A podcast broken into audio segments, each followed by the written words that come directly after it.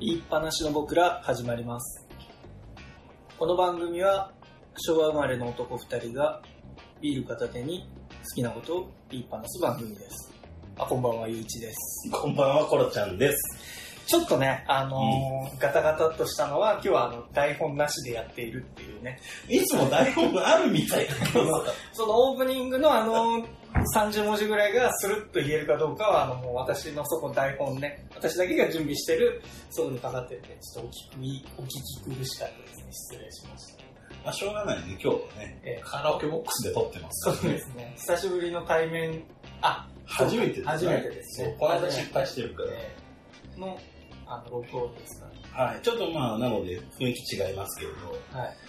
まあ、それはそれとして、え娘の、久しぶりに娘の話なんだけーど、はいはい。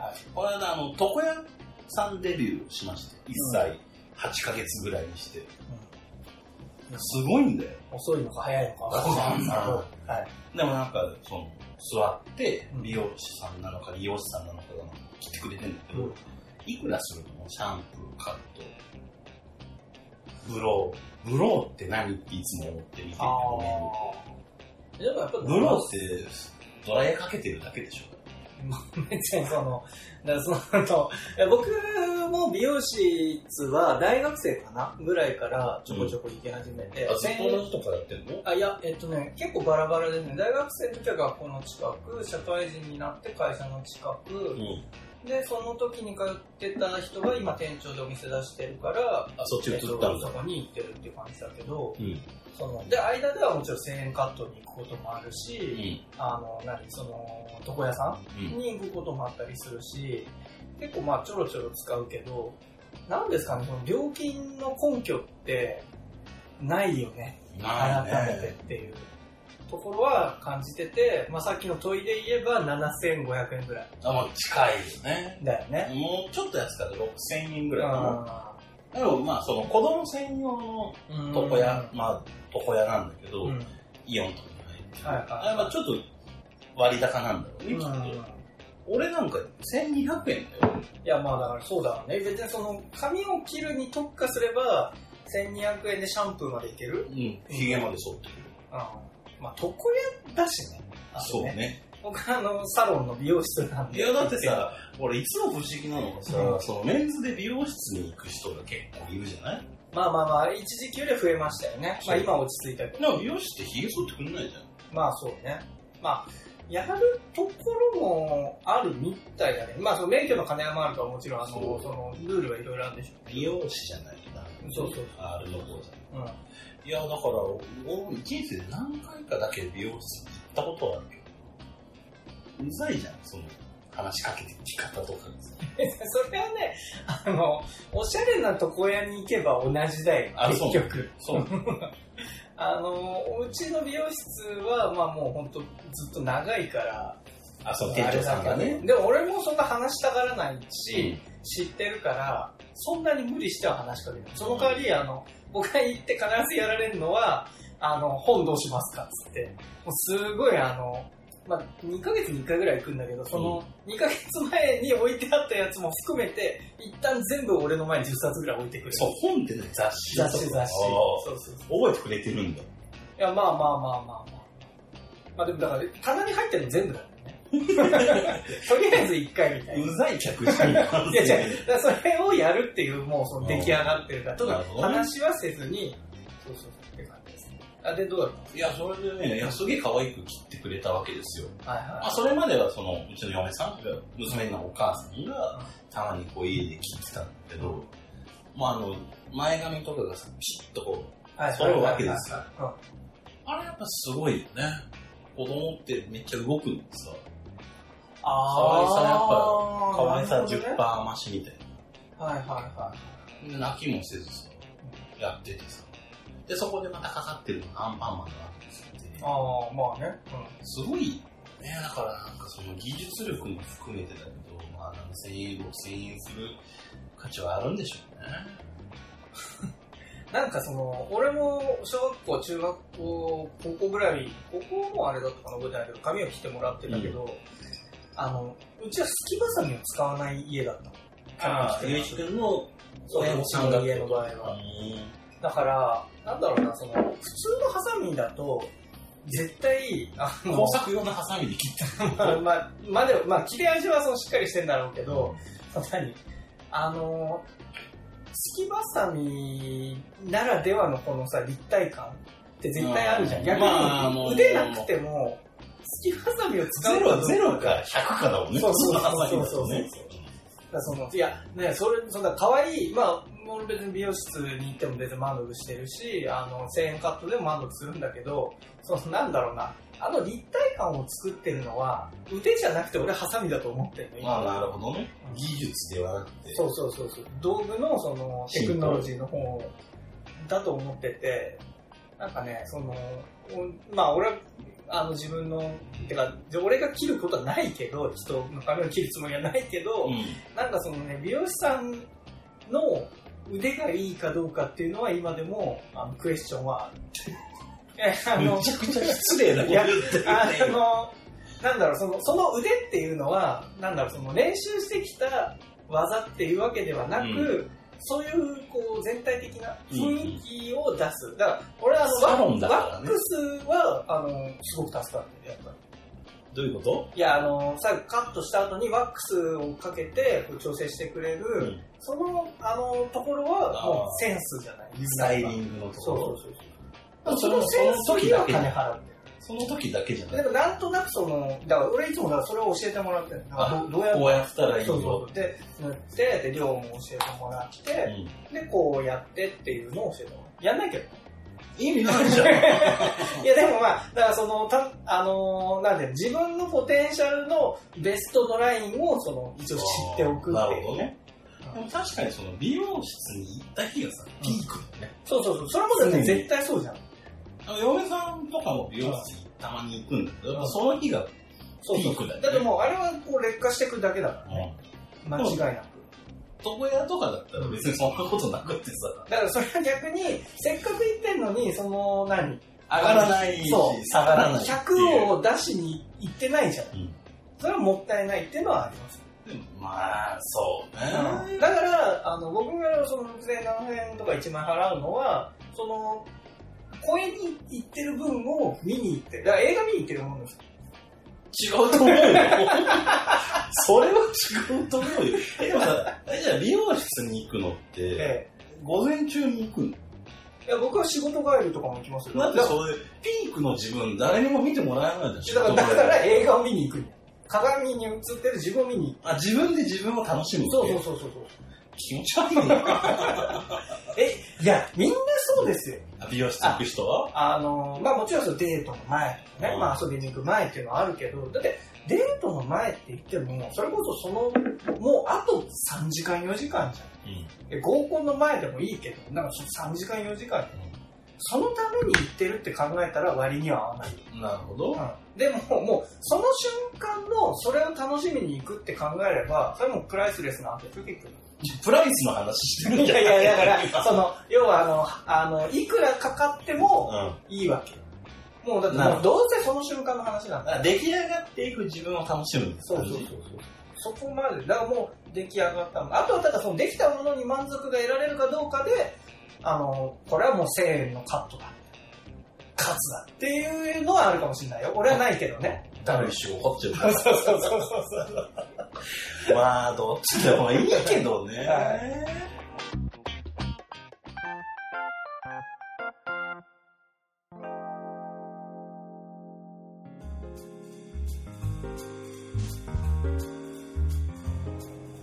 なんだっけ、あのさ、今、うん。パプリカって曲がめっちゃ流行ってるの知ってますああ、オリンピックそのうね。そうそうそうそう。あれを僕最初に聞いたのが、あの、なんだっけ、マリオメーカーで、えーっ、と、マリオメーカー知ってますかあの、自分でコースを作れるやつでしょ。これ流行ってるよね、最近そう自分で作る系が。そうそうそうそうそう。だから、もう、あれで初めてこう曲を聴いて、うん。で、その後、えーカラオケで歌ってから、えっと、その後初めて本物の曲を聴いたんです。マリオメーカーで聴いただけでカラオケで歌うってそうそうそうことそうそうそうそう。攻めるね。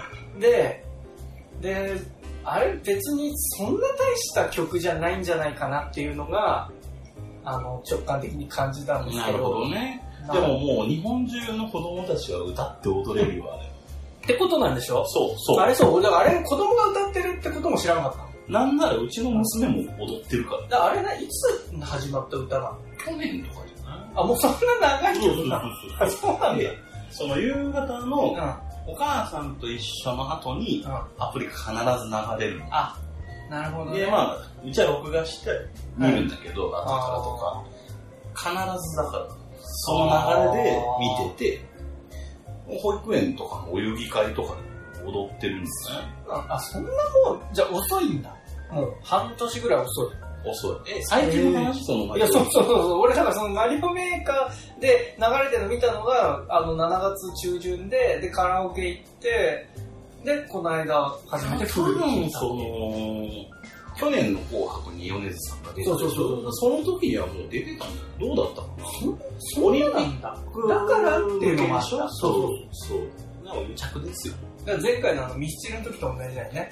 あの、ギフトがあって、うん。紅白出てみたいな。それなんだっけそれもオリンピッこれもオリンピック。えーあだってあるじゃん、そのオリンピック枠とさ、そう朝ドラ枠とそうさ。そうそう。あれ、そんな古い曲だったんだ、知らんか。と思うよ。いや、じゃあもう何にも言えないね。何うんいがや、なんかこれからあれを流行らそうとしてるなら、いや、どうなのかな、みたいなところを、 あの、私は思って たわけよ。いや、もう国策だ よ、国策。もうすでに出来上がったレールがあったのね、この話は。そうなんだ。だって、そう、でもそんな、いつもってさ、結構半年前ぐらいってことだよ、オリンピックの。ああ、まあね。とか、そうそう、だから、まあ、あのワールドカップとかも割とね、曲とセットでやるけど、うん。こんなやっぱだいぶ国としては頑張ろうとしてるんですよ、あまあ、オリンピック盛りは上、げは。あの、オリンピック盛り上げ、盛り上がらない人の気持ちは私はわからない。もう純粋にわからないだって東京だからでしょいや、その、な、それでそういうなら、まあまあそうなんでしょうけど、今は、名古屋はそんな盛り上がってないのなんだろうね。むしろもうリニア、リニアですよ、2022年ぐらいに向けた。ああ、え、2020は走るんでしたっけもう20は間に合わない。20は間に合わなくて。もうだって徐々に、あれですよ、その、残ってる。怒ってるのも、っていうかあの、立ち退きああ、そっかそっかそっかそっだからね、その、うちの会社の社宅に入ってる人とかが、か。はいはい。その立ち退き区域とかに、もう、あーポロポロ回答してて、ああ立ち退けって言われてるんですけど、 まあ、立ち退いてください。まあ別にしょうがな立ち退けい、しとょうはが言っなてい。ないけどね。別に会社が借りてる家だからね、み たいな。え、でも立ち退け。ああ、まあまあまあ、その、まあまあ、まあでも結局立ち退けなのかな、その、なんですかね、まあ、その公務をやってる身として、うん別にその、僕が立ち退けと言ってるわけではないんですけど、遡ってると国が立ち退けって言ってるのを、確かに僕が言えば、まあやっぱ立ち退けなんでしょうね。そうだよ。しょうが、それはしょうがないよね。そういうことだとそこはす思ごうい因し。果だよね。いや、あの、まあ別にそう、だから今回久しぶりに、昨日ちょっとまあ仕事のあれとかであれだけど、そのまあ何言ってる言わの全然わかんないよやややその、普段はほら言う側じゃないですか。それが僕今事業所にいるから、うん逆にその言われる側に立った時に、うん。あの、これはもうダメだね。やっぱね、あんなこと言われたらね、立ち退くって言われたもん。そこまで、吉田さん、立ち退いてください。やっぱね、お上から言われる指示っていうのはね、やっぱこう、本質的にな納得できないものがあるよね。まあ、感触る。でも、だから言うんだけどね、結局その、ね、義理人情の世界で解決するような話なら、そもそもお上は出てこないわけだから。まあ、でも基本的にはさ、その立ち退き問題、まあもちろん感情的な部分はあっても、うん金で解決しようってことでしょまあでもお金は結局後の話なんだよね。まず先にどいてくださいありきじゃん。で、なんでなのっていうと、そこはもう、それ追求していくと結局そこにさ、新幹線を通したいっていうのは、別にそのみんなの悲願かもしれないけど、みんなって言っても、やっぱみんなじゃないわけ。みんなじゃない。そこは、まあ国策っていうかその施策っていうかさ、大きな流れ。最大多数うん。の、あその結局名古屋ってさ、よく名古屋飛ばしってあーはいはいはいはい。知ってるあんまきわかんないあけどの、まあ、一要はそういうこと回、でしょそう、ライブとかも、東京をやって、大阪やって、うんうんうんで、広島やってみたいな。そうね。あも、もともと岡山も来ないんだけ ど、地元の。名古屋ってそう、飛ばされるわけよそ。うだねでうん、リニアができちゃうとさ、あ大阪まで行くでしょそうだ。ね。多分大阪まで1時間とかで行っちゃうでしょ、東京余計飛ばされるんじゃねえうのん。名古屋いらなくねなんだっけさ、あの、小学校の時に僕らの時だと、三大工業地域、四大工業地域の話出てたじゃん。あえーっしたと、あれは入ってんだよね。あ、中京。中京入ってんだはよい。ね。ね。で、だから工業地帯としては、あそうそうトヨタさんが。工業地帯と地域がまたあれなんだよね。全、全まがあ地ここ帯。でが地域だか ら。あの頃はね、そうそう、信仰が地域の時代だったんだよね。まだタイじゃねえだ、帯じゃないっていう。あれ、瀬戸内工業地域ですそうよそねう。そうそうそう。水島臨海うんね、 3台の中に入ってたんだよね、確かね。入ってるで入って、るあれで4台と3台の隙間で落ちてるのは九州だよね、確か。あれは、あの、中京は絶対落ちないよ。落ちるな。落ちないんだよね。あ4か3かって、うん。あの、関東のやつを1個にするかっていう。あそ京う浜工業地帯と京葉工業地帯をあ、 1個にまとめて3大っていうっていう話じゃなかっそうだったっけあ、そうなんだ。じゃた。あ、あの北九州でしょもう一個そうそうそう。もうでも、もう鉄工所だもんね、要は。で、あの頃もうそう、北九州はほとんどもう終わっちゃってたじゃん。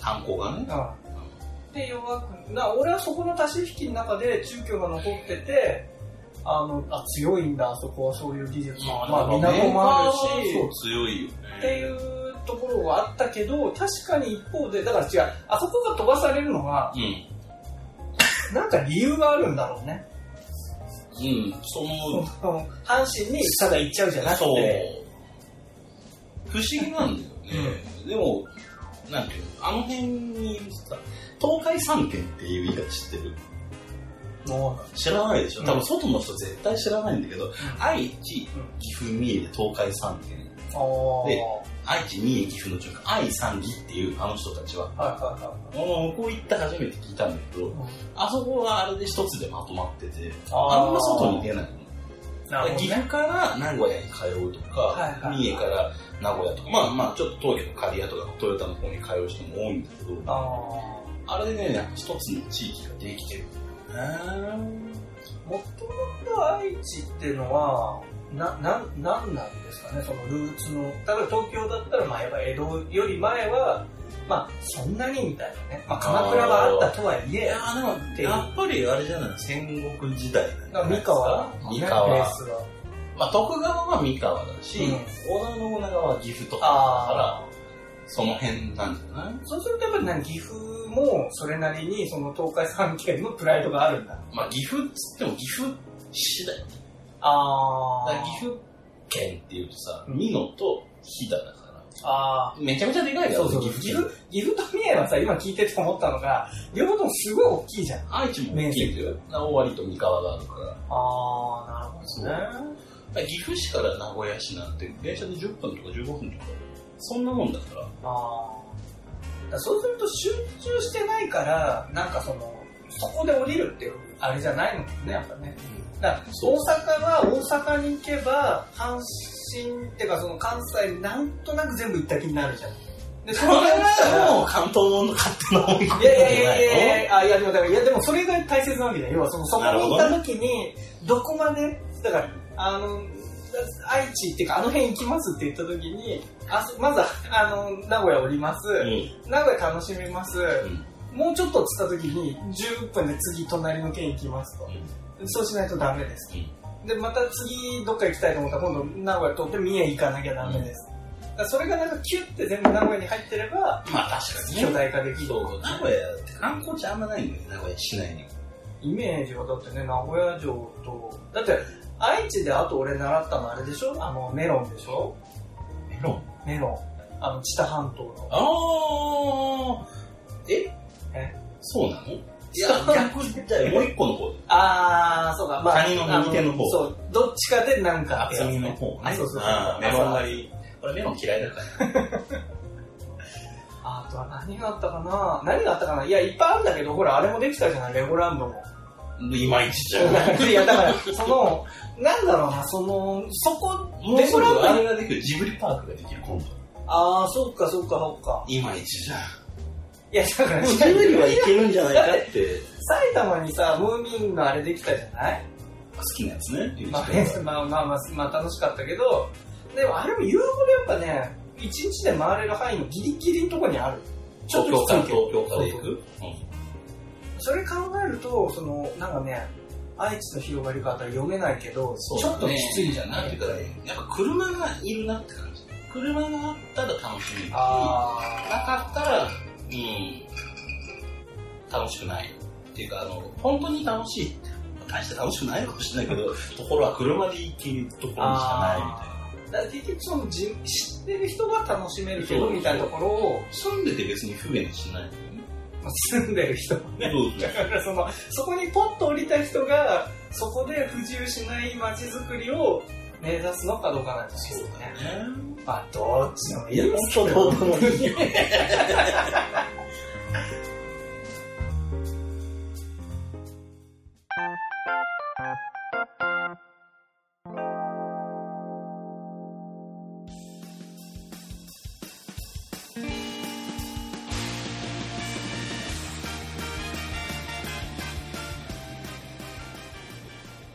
はい、じゃあそれではエンディングです。えー告知だけしておきます。言いっぱなしの僕らでは、ツイッターで、えー次回放送の予定など様々な情報を発信しています。えーアカウントは e アンダーバー話、e アンダーバー panashi で検索してみてください。まあ確かに原稿がないとちょっとしんどいです ね。やっぱ頭の中でその言わなきゃいけないことをね、こう出しながら、カラオケみたいな感じですよね。文字をこう想像しながら。まあカラオケで配信してもらったらいいんじゃないこの番 組を。あるんでしょうね、いつかそういうものもね。かもしれないけどね。なんか、見たよ、テレビ、YouTube で、カラオケの中で、あの、ドラマの再現をする。っていうういうことあの、古畑任三郎のワンシーンを、うあの、何人かで、こう、分けて、キャラクター分けて、あの、この部屋の中で、あの、当てれこみたいに練習する。えー、まあカラオケボックスっていろんな使い方してる人いるもんね。ま今も隣で トランペットの練習してる人いるじゃなあ、い。あのこれなかなかやっぱり東京ならではって感じはするけどね。あー、そうなのかもしれません そうね。そうそう。いや、逆にそはの名古屋だったら、あまあ、公園でやってる人いっぱいいるもん。いはいはい。そういうでかい公園いっぱいあるから。まあ、この季節に外で見たら多分触れ、触れないよなんか死ぬと思いますけども、まあま そう、そんな感じですねあ。まあ。はいいや、でも、東京、まあ久しぶりに来たんだけど、はいはい。 そういう話だと、結構やっぱ街変わってるね。あー全然まあね、その、よくね、あの、まあ、もう本当人それぞれで、その視点によってそれ分かれるところなんでしょうけど、僕は、僕なんかはずっと住んでるけど、やっぱ日々変わっていくなって思うし、そうね。でも残ってる店も残ってる。さっきさ、あの地震の翌日に行そっうだたね。中華料理屋行ったけうんちゃんど、とそ翌のには残ってない。